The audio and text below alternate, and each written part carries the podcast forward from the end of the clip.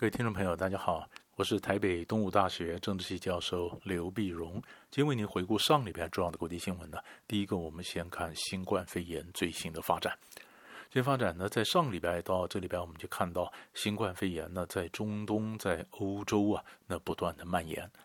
那么伊朗这边情形非常严重，以前我们也谈过，就是它的圣城库姆啊，那边因为朝圣的人多，然后波斯商人呢、那在四处的做生意啊，当然就变成一个病毒的一个传播者。传播者呢，所以伊朗政府觉得这个呃确诊人数和死亡人数不断的攀升啊，让人就必须不不得不提高的警戒，所以又担心监狱里面的隔离的政策呢，那说是不可能做得很好。所以才下令啊，监狱里面除了重刑犯以外，其他的囚犯呢就放了。所以上个礼拜我们就看到他放了七万个囚犯，希望能够避免监狱变成新的一个呃感染源啊。但是意大利的情势更令我们感到忧心，意大利的同样的确诊率、死亡率不断的升高，翻一天就一倍，好像表示欧洲国家呢其实没有做好最好的准备，心理上或者防疫上面都没做好最好的准备。所以在上个周末，我们就发现意大利总理孔蒂啊下令就伦巴第地方的封城啊，米兰封城。那封城呢，到底是民主国家，这个封城没办法做到滴这个滴水不漏啊。所以加上意大利人的个性，又很喜欢呢，呃，上有政策，下有对策。意大利的语言里面甚至有一个专门的字来描述这种呃小聪明，怎么样闪避政府的规定，然后呢，呃，让自己的目的得以遂行。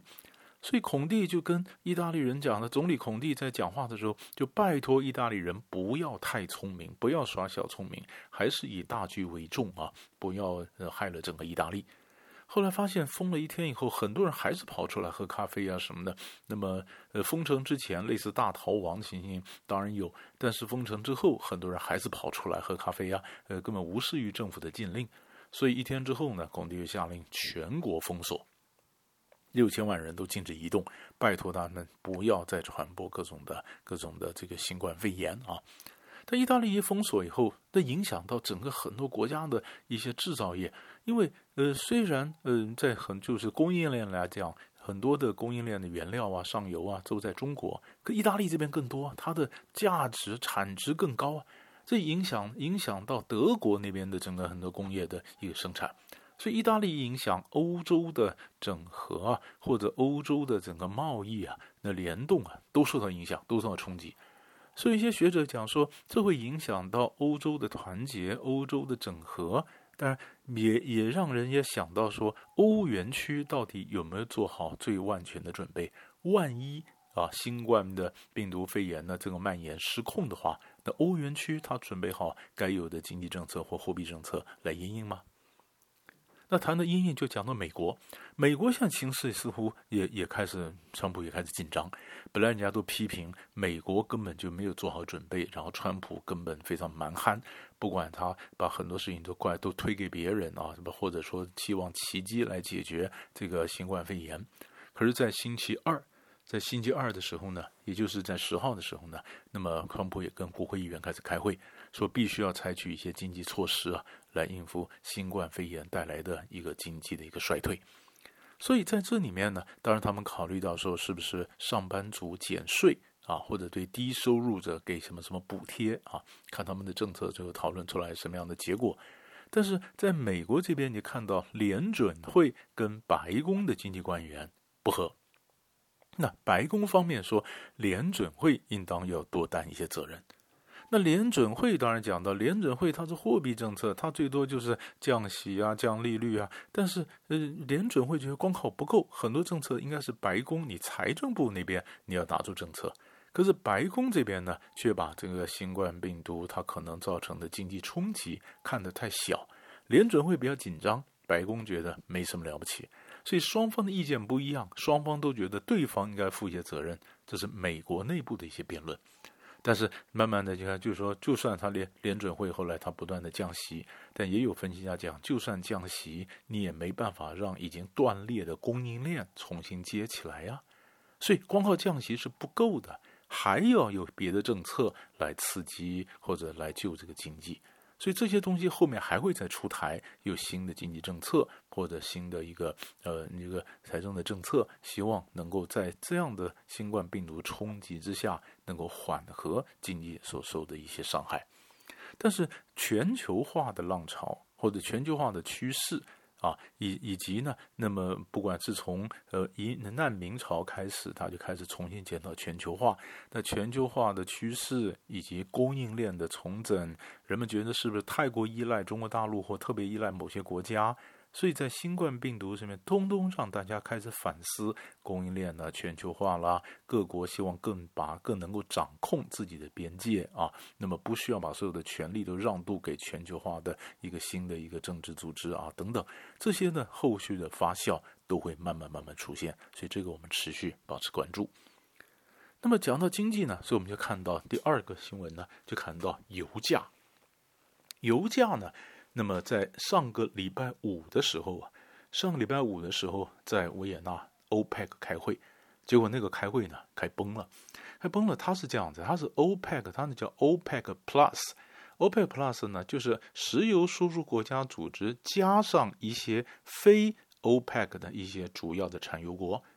主要的就看的是什么呢？看的是呃俄罗斯。OPEC 主要最大的是沙乌地，然后 Non-OPEC 非 OPEC 这样，或是俄罗斯。俄罗斯在新冠肺炎的这个造成经济冲击之下呢，所以上个礼拜五在维也纳开会的时候，所以呃嗯，沙乌地阿拉伯就提出来我们减产，因为这个经济不景气以后呢，需求面开始下滑，那你再不减产，油价就打不上来啊，希望减产，但是问题减多少，减多久？有不同的意见，啊，沙乌地阿拉伯是希望能够减到年底，那么，那么俄国的希望再怎么样减，那叫叫减价呢？那减到六月，那到底要减多久？那减多少？那基本上俄罗斯是不大愿意减产。俄罗斯的理由就是，如果减产的话，你就便宜了美国的页岩油。如果今天我俄罗斯减产，俄罗斯减产，那到底油价能够打回来多少呢？没有把握。可是我一减产，我就把原来的市场拱手让给美国的页岩油的这些这这些呃厂商，他们来抢的市场，所以我不干，所以不减产。不减产呢，沙乌地阿拉伯就觉得一向呢维持油价似乎都是我沙乌地那边，我靠减产来调节的油价，维持油价与不坠。那我在这边减产，你们就拼命的趁油价还高，你们拼命的卖油，那为什么都是我在干呢？那如果不减的话，那大家都不要减好了。所以沙乌地一怒之下，那个会议就破裂。破裂到周末的时候呢，沙乌地就开始打价格战。沙乌地说：“因为你不配合，那不那不减产，那我们一起增产好了。”他不但增产，他还打折，他还打折。他主要的主要的这个客户呢，呃，那给你打八折，打八折啊。然后呢，这样就减产，呃，在增产。一增产，他每每下个月呢，他每一天要增强，真的呃，就是每每一天是十一个 million 桶啊。一千一百万桶，然后到十一个 million，那么然后呢，再再下再下个月呢，那么还有可能还在增加，再增加。那本来他的希望变成九个呃，那么就那么呃每天九百万桶，结果你结果你们不愿意不愿意，那我们就增吧，增的就一千一百万桶。那一增加以后，油价整个的跌下来，跌下来。当然，沙地这招呢，它是引爆冲突，引爆冲突当然也会造成杀敌一千自损八百。因为沙特阿美它的这个石油公司的股价礼拜天就跌了百分之九，沙乌地的整个整个的整个国家的整个呃股价呢跌了百分之八，那就看谁撑得久啊，谁撑得久。现在三个国家都在撑，沙乌地也在撑，因为他觉得他可以撑得久一点。俄罗斯也在撑，俄罗斯的这个油价损益平衡点是四十二块，现在油价跌到四十二块以下，俄罗斯是赔的。在俄罗斯呢，他说他有一百七十个 billion 的主权财富基金可以撑一下，那到底可以撑多久？美国这边页岩油的都是小门小户的小的这些，嗯、呃，这些油油公司，他们开采页岩油，就他们的资本也没有很雄厚，页岩油一跌下来，他们也破产，所以美国这边也伤，俄罗斯也伤，那么，嗯、呃，沙乌地当然也在也在撑。那这油价不断的下跌呢，原来一些穷的产油国，奈及利亚、安哥拉也叫苦连天，所以这造成的整个哀鸿遍野的情况下，到底能够撑多久？现在每个人都在看，那像这个油价的这个石油战呢，能够打多久？那沙乌地的主要的王储穆罕默德，穆罕默德呢，他他是他原来上礼拜五是请他爸爸老老王萨尔曼呢，就跟这个普京通个电话，希望大家能够同意减产。后来没有同意减产，那就大家一起增产，打一仗嘛。那这个仗打多久？呃，经济后续的这个冲击到底有多大？其实这个也很值得我们去关注。最后新闻，我们看阿富汗。阿富汗呢，美军要撤走阿富汗，那美国在阿富汗也签了和平协议啊。那签了和平协议，本来要在进行下一阶段，就是全阿富汗的一个呃谈判，就是应该礼拜二的时候，三月十号要开始啊。可现在又有了变数，为什么呢？因为我前面讲过，美国他跟这个呃塔利班达成了协议，那就唯独的没有让没有让这个喀布尔美国扶植的喀布尔当局来参加整个和平的程序，所以喀布尔当局就觉得很郁闷，很郁闷呢。那么本来就是根据原来达成的协议，三月十号以前，美国和塔利班双方互相要释放囚犯。互相释放囚犯，但是美国跟科布尔当局这边，那囚犯当然是关在科布尔的这个监牢里面嘛。那么科布尔当局呢，他的总统甘尼呢就说不放，那不放囚犯，那三月十号就那那还谈不谈呢？好，这是第一个。但第二个，偏偏科布尔当局内部啊，他们也造成分裂。礼拜一的时候呢，礼拜一的时候，三月九号，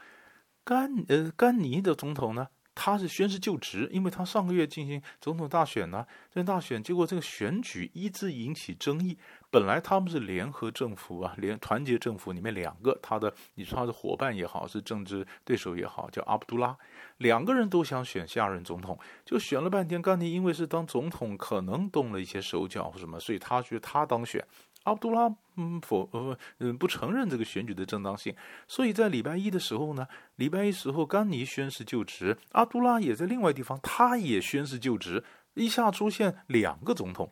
美国说明天就要谈判了，你们两个人的总统，那到底怎么怎么弄呢？美国调解半天，调解不成。调解不成，所以在星期一的时候，阿富汗就出现两个总统。所以塔利班呢，那么要本来要阿富汗当局你要释放囚犯，他不放。然后阿富汗当局如果能够团结起来跟塔利班谈判也好，偏偏他又没团结，两个总统。那在这种情况下，三月十号呢，全阿富汗的谈判还谈不谈呢？